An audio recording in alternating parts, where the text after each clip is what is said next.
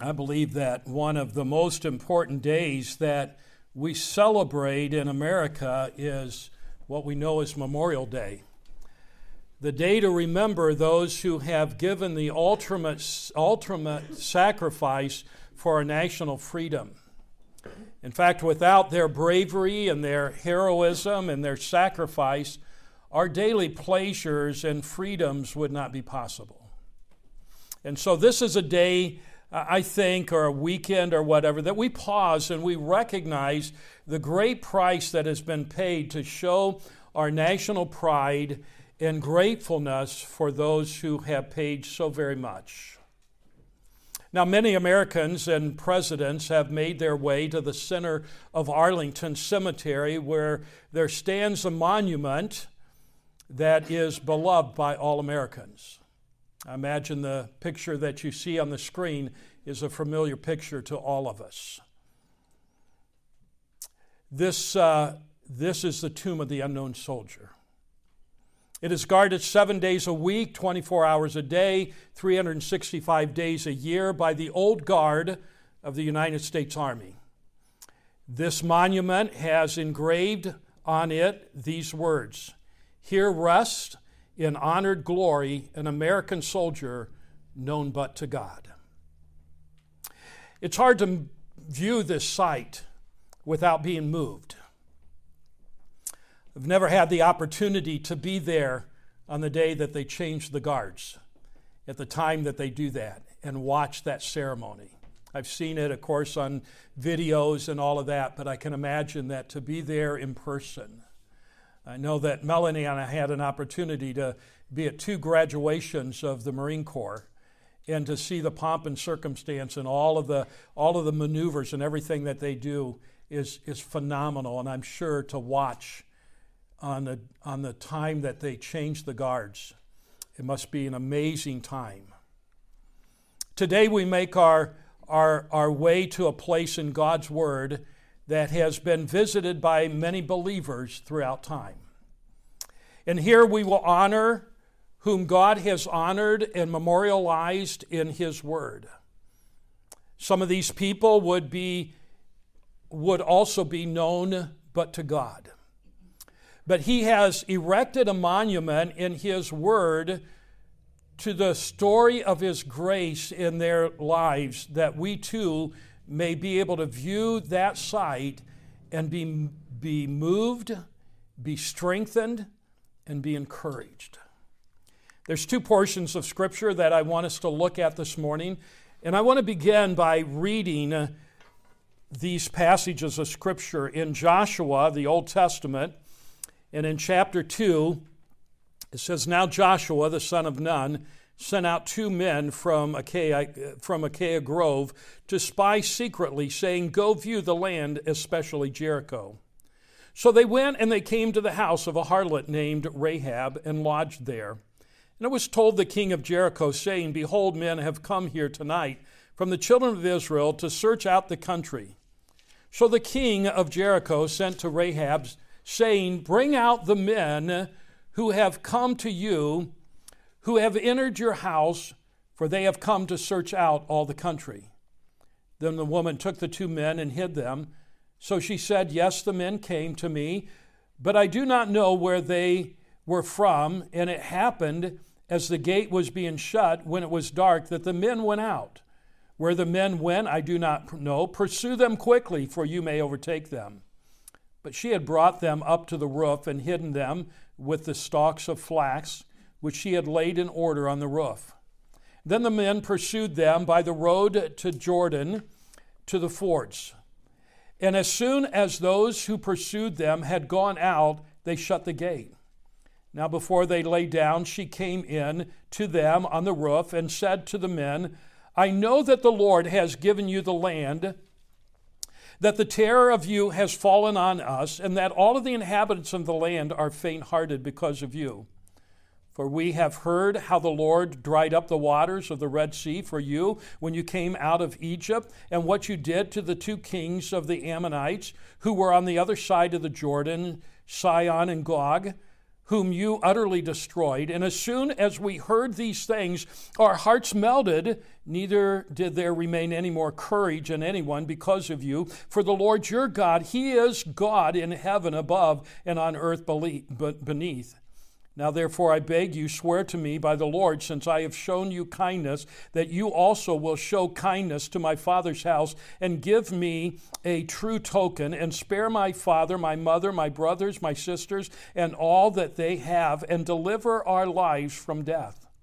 So the men answered her, our, your life for, for our life for yours, if none of you tell this business of ours, and it shall be when the Lord has given us the land that we will deal kindly and truly with you. Then she led them down by a rope through the window of her house, for her house was on the city wall, and she dwelt on the wall. And she said to them, Go to the mountain, lest the pursuers meet you. Hide there three days until the pursuers have returned. Afterwards, you may go your way. So the men t- said to her, We will be blameless of this oath of yours which you have made us swear, unless when we come into the land, you bind this line of scarlet cord in the window through which you let us down.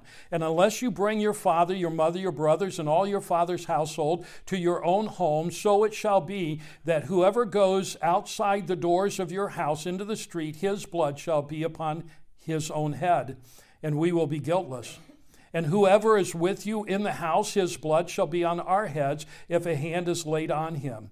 And if you tell this business of ours, then we will be free from your oath which you have made us swore. Then she said, According to your word, so be it.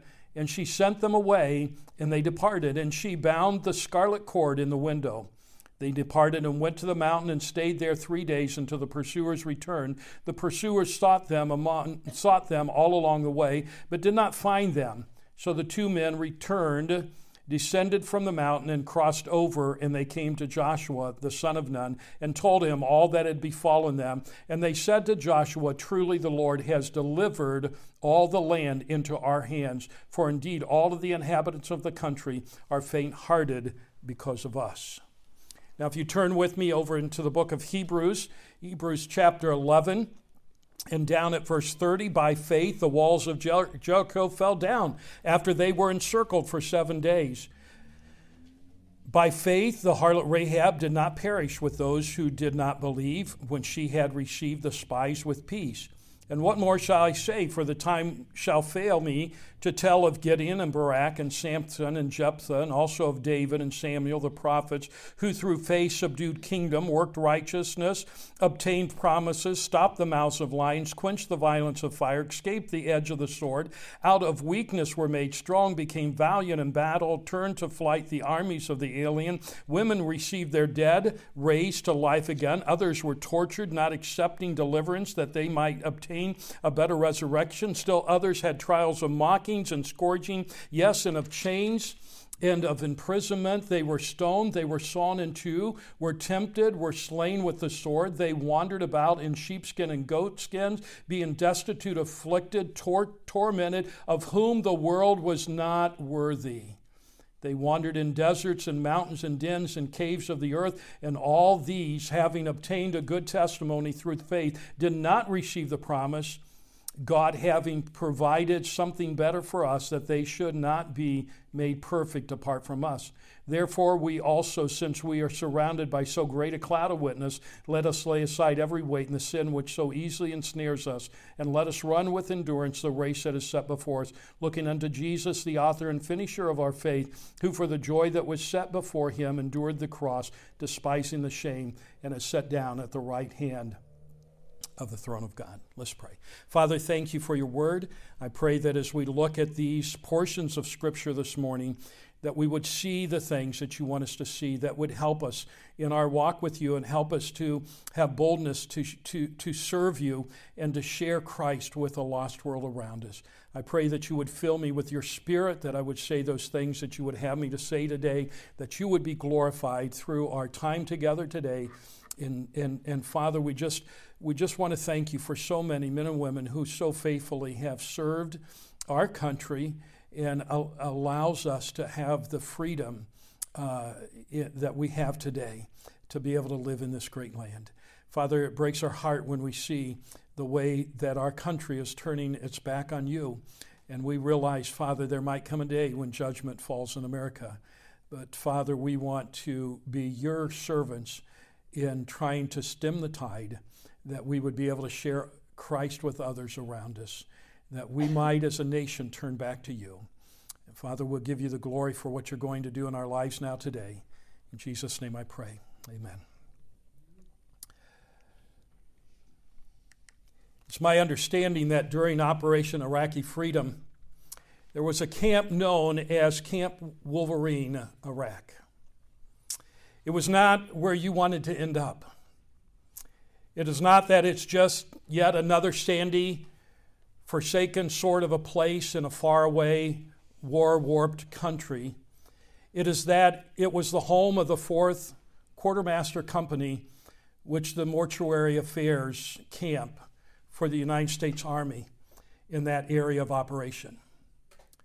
There was a young soldier there during the days of the operation by the name of PFC Marie Ann Lopez. She served during the Iraqi War, and it was her job as a mortuary affairs specialist to identify the remains of those and then become the link in the pain to aid the grieving families back home. During her time of service at Camp Wolverine in 2004, the official count of remains of soldiers was 797. And every time the remains of those soldiers arrived, PFC Lopez did her job with dignity. And yet there came a time when she talked about her job there that you could see through to the human to the person behind the uniform, the person behind the job that she had to do. The first time I saw a soldier in the same uniform as me, it was hard, she said. It hits home. And the truth is that the majority of those heroes throughout all of our wars are people just like us. Every one of us. Now, statistics rarely move beyond the cognitive awareness of what has gone on, but stories of people like us hit home, don't they? They are people who were plumbers and mechanics and bankers and nurses and housewives and sons and fa- fathers and, and, and, and f- f- our neighbors next door. Their lives seem to be unworthy of such honor to be called American heroes. They're just simple people like us. But we know it's true. They are heroes. And thus it, it is with our faith as well. The Bible speaks of speaks in Hebrews 11:38 about those of whom the world is not worthy. Those which the world would count as unworthy of honor, God honors. And Hebrews 11 is a, a, veritable hall of heroes for faith. The names of those memorialized in Hebrews chapter 11 includes names like Abel and Enoch and Noah and Abraham and Isaac and Jacob and Sarah and Moses. But beginning in verse 30 of chapter 11, the author of the book of Hebrews makes a shift and he includes people whose names are almost hidden in the pages of Scripture, people whose names would be unfamiliar to many Christians and certainly to those who have very little knowledge of the Bible. But these people are special to us, like PFC Lopez. When I see them before me, living lives so much like my own. It hits home, she said. And that is precisely what God wants to do with this passage of scriptures. The aim of this section of God's Word is to encourage you in your faith. Heroes of faith are just people like us. The ones that we read in the scriptures, they're no different than you and me. In Hebrews chapter 11 and verse 30 to 32, we see the utterly unknown names of Barak and Jephthah mingled along with the names of spiritual giants who many of us recognize, like Gideon and David. Those stand out. But it all starts with this woman in verse 31, a woman by the name of Rahab. Let's listen to the story of her life. And let's learn the lessons of God's grace. And then let's look at the author of our faith. So we're going to start this morning by, by listening to her story. The phrase, of whom the world is not worthy, is a condemnation of the world and its inability to grasp the power of God at work in the most common of lives. It is reminiscent, really, of Paul's uh, analysis of God's glorious ways when he said in 1 Corinthians uh, 127 but god chose what is foolish in this world to shame the wise and god chose what is weak in this world to shame the strong. So god has elevated what man has despised and god has commended us as, as examples those whom the world would throw on the ash heap of history. And so let's begin by considering her past. When we, when we look at her past and we look at Joshua and we look at the book of Hebrews, we see that in both of those cases, it says that Rahab was a harlot, she was a prostitute. The Greek word in Hebrews and the Hebrew word in Joshua both reveal that her identity was the epitome of sin and shame for a woman. She was, she was a harlot a woman of the night, a prostitute. She was a woman who operated a sort of inn at the very wall of the city of Jericho.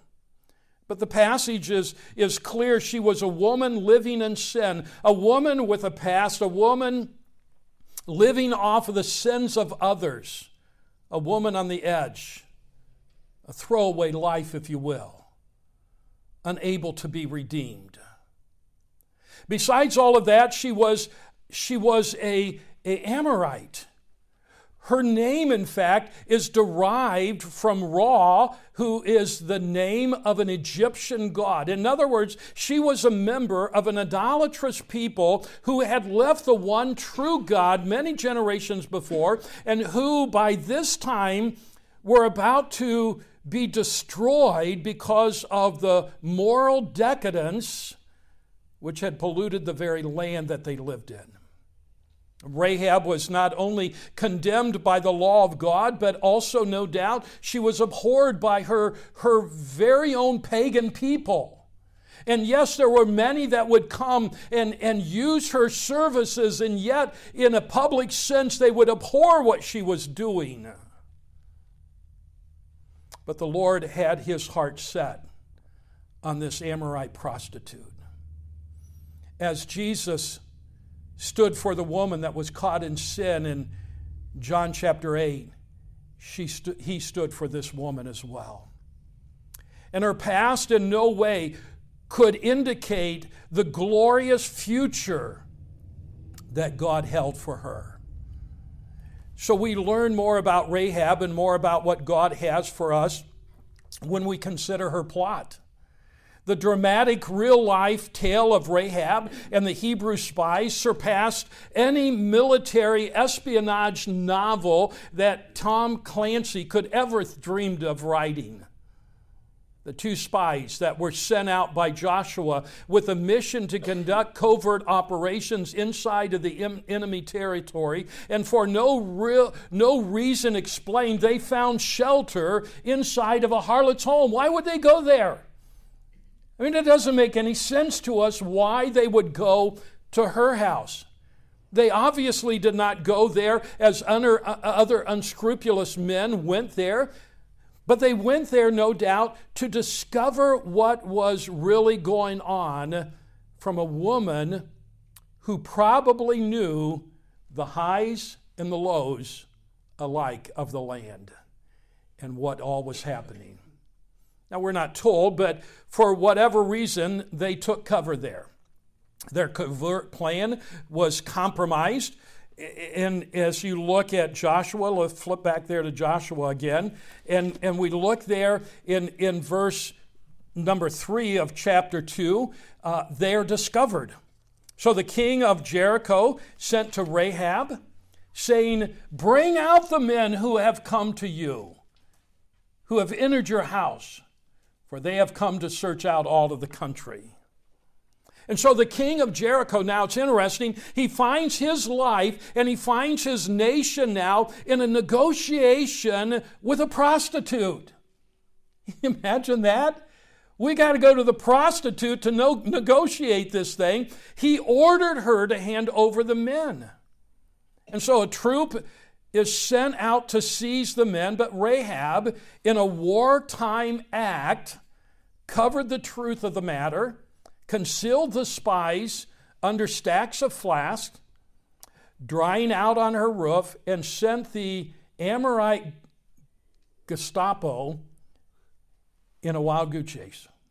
She said, They're, they're out there. A deal then is made because of her aid, um, because of her aid to Israel. When they come into the land, if they see a scarlet cord hanging in her window, it was a sign of her covenant with the spies. And Israel would not destroy her home or her family. The spies and the plan were secured, and, and God's promises were carried out, all because of this woman's plot. And so, when the battle, when Joshua fit the battle of Jericho, and the walls came tumbling down, Rahab and her family were saved. Verse 30 and 31 of Hebrews 11 By faith, the walls of Jericho fell down after they were encircled for seven days. By faith, the harlot Rahab did not perish with those who did not believe when she had received the spies. The writer of Hebrews is testifying that first, by faith, the walls of Jericho fell down after they were encircled by seven days. And in the very next verse, he shows that it was because of the faith of Rahab that allowed that great event to take place. In the end, what others see as a red cord in a harlot's house is seen by Israel as a sign, very much like the blood of the lamb on the doorpost when Israel escaped the land of Egypt. This was a sort of a Passover experience, if you will, for this woman and all of those who would be inside of her house, an unmistakable scarlet sacrament of life in a monochrome threat of annihilation. And so we consider her profession. Now, I'm not talking here about her old profession in the inn and what she did there inside of the city, but I want to talk about the key to the story of Joshua chapter nine, uh, 2 and verses 9 to 13, Rahab's profession of faith. If you notice there in verse 9 of chapter 2 of Joshua, I know that the Lord has given you this land. That is a profession of faith. I know the Lord has given you this land, and for the Lord your God, he is God in heaven above and on earth beneath. The passage is staggering in its transparent portrayal of the gospel.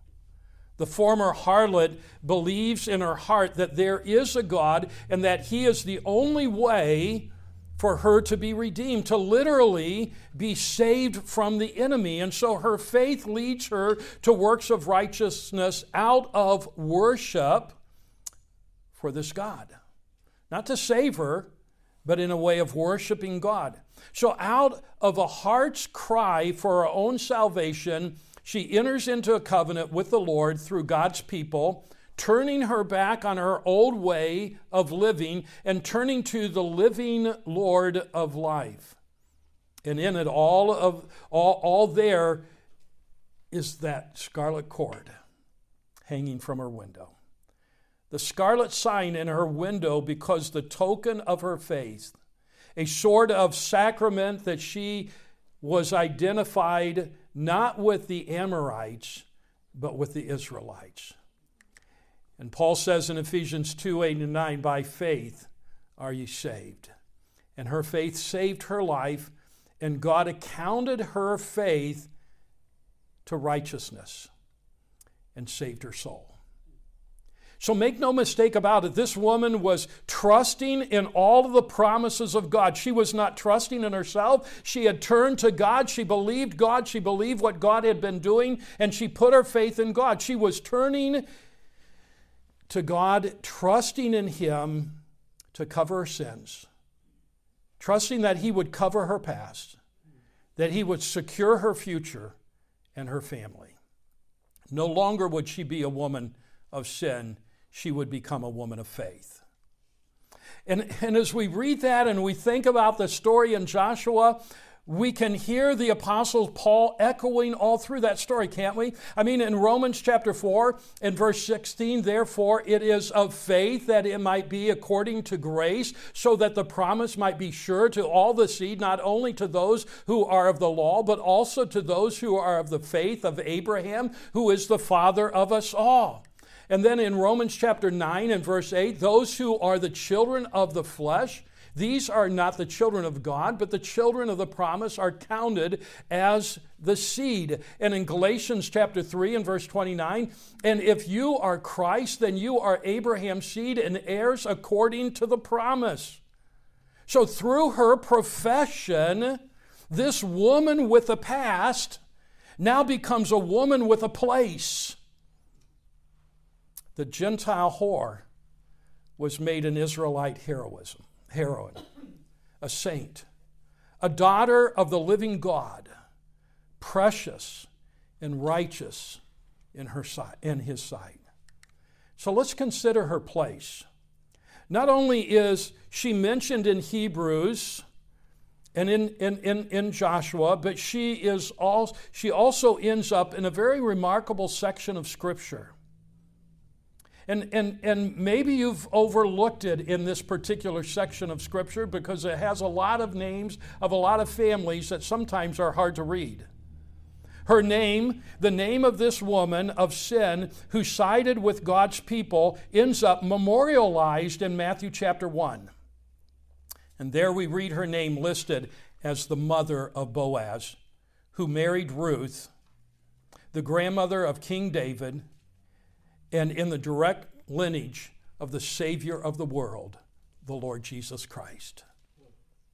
But the world that is in unbelief, the world that would have accused her for her sin, would not be worthy of her, says the Lord. Now, before we close our message today, I want to just tell you that there are blessings from God for us in this woman of God. And so there are lessons that we can learn, lessons of God's grace. So, number one, by faith in Jesus Christ, human beings are valued. And we learn that very clearly here. Whoever they are, whether they have done, whatever they have done, there is value in human beings. Like Rahab, behind every, every broken, sinful person is also a very real person a very real human being in need of the love of God. No one here can claim moral superiority over anyone else here. We are all level before the Lord, all human beings in need of Christ's righteousness. And as someone once said, the ground is level at the foot of the cross. We all come to the same point. The church is filled with this kind of people.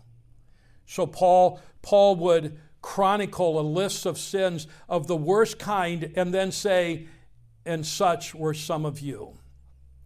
Number two, by faith in Jesus Christ, human pain and sorrow may become transmuted into godly gain. Rahab's story would not be there if it were not for the pain that was in her life. In Christ, our broken past becomes the fuel for the testimony of grace. In fact, the very things which seem to destroy us become the, the instrument God uses to transform our lives. For so Paul taught us that when I'm weak, then am I strong. Number three, by faith in Jesus Christ, the worst sinners may become the greatest saints. I mean, look at, look at Rahab. Rahab was a great sinner, but Christ was a great Savior. And so it is for all of us. For so Christ taught us that the first shall be last and the last shall be first. And then also by faith in Jesus Christ, our, our painful past is no indicator of a painful future. In fact, God will redeem our painful past and use us, use it to send us into a glorious future. In fact, the prophet Joel spoke to, to a people that, that were recovering from the judgment of God against their sin, a people who had been ravaged by the locust. And in Joel chapter 2 and verse 25, I will restore to you the years that the swarming locusts have eaten. Understand that there was a certain artist who, who rummaged through the junkyards and would find what others had discarded. And he would locate the broken glass or a twisted piece of steel or abandoned toaster or a wrecked piece of, of junk, and he would take it home to his studio. And there, with the eye of a master, he would make what the world has left behind and shape it into a piece of art that would, in fact, literally sell for millions. And so it is with the Lord of grace. He moves even this day across the landscape of our generation, which has been so devastated by pain, and He seeks what the world has discarded. This Lord of grace locates the broken saints and the twisted stories of family life and the abandoned dreams of lost people and the poorest of the poor who are but pieces of junk to a world that prizes beauty and fame, and he takes them all to himself, for he too was rejected. He too was abandoned on the cross on Good Friday. He too was left in a grave for three days, but this Christ, who was raised from the dead by the power of God, reforms and reshapes and gives eternal life to the abandoned people of this world and they may become they, they, they may become the prized and, and invaluable sons and daughters of the king. And in their stories are not stories of great power but stories of great loss redeemed by this beautiful lord of grace. And maybe today you're thinking that you're beyond repair Maybe you are, are tortured by the pain of a broken family, or maybe you, you look back at life, all, all you see is mistake after mistake after mistake, and now you're setting in the sunset of a life that condemns you as being unfit for heaven. And I'm here today to tell you that the story of Rahab is here for you. Let this story be a giant memorial and engraved in the memorial stones are the words, Of whom the world is not worthy. Then we will begin to understand the glory of this passage and all, all of the story of its grace. For in Christ Jesus, he who redeemed her and put her in the royal lineage of the Savior will redeem you and make you an heir of the kingdom of Christ we would have to agree that we are all Rahab. We are not only born sinners as sons of Adam and, and daughters of Eve, but we have all prostituted ourselves. We've sold ourselves into sin by our malicious hearts towards other, our pride before God, the lust of our eyes, and the lust of the flesh. And Paul says, Therefore, just as sin came into the world through one man and death through sin, and so death separ- uh, spreads to all, we, all men, because all sinned.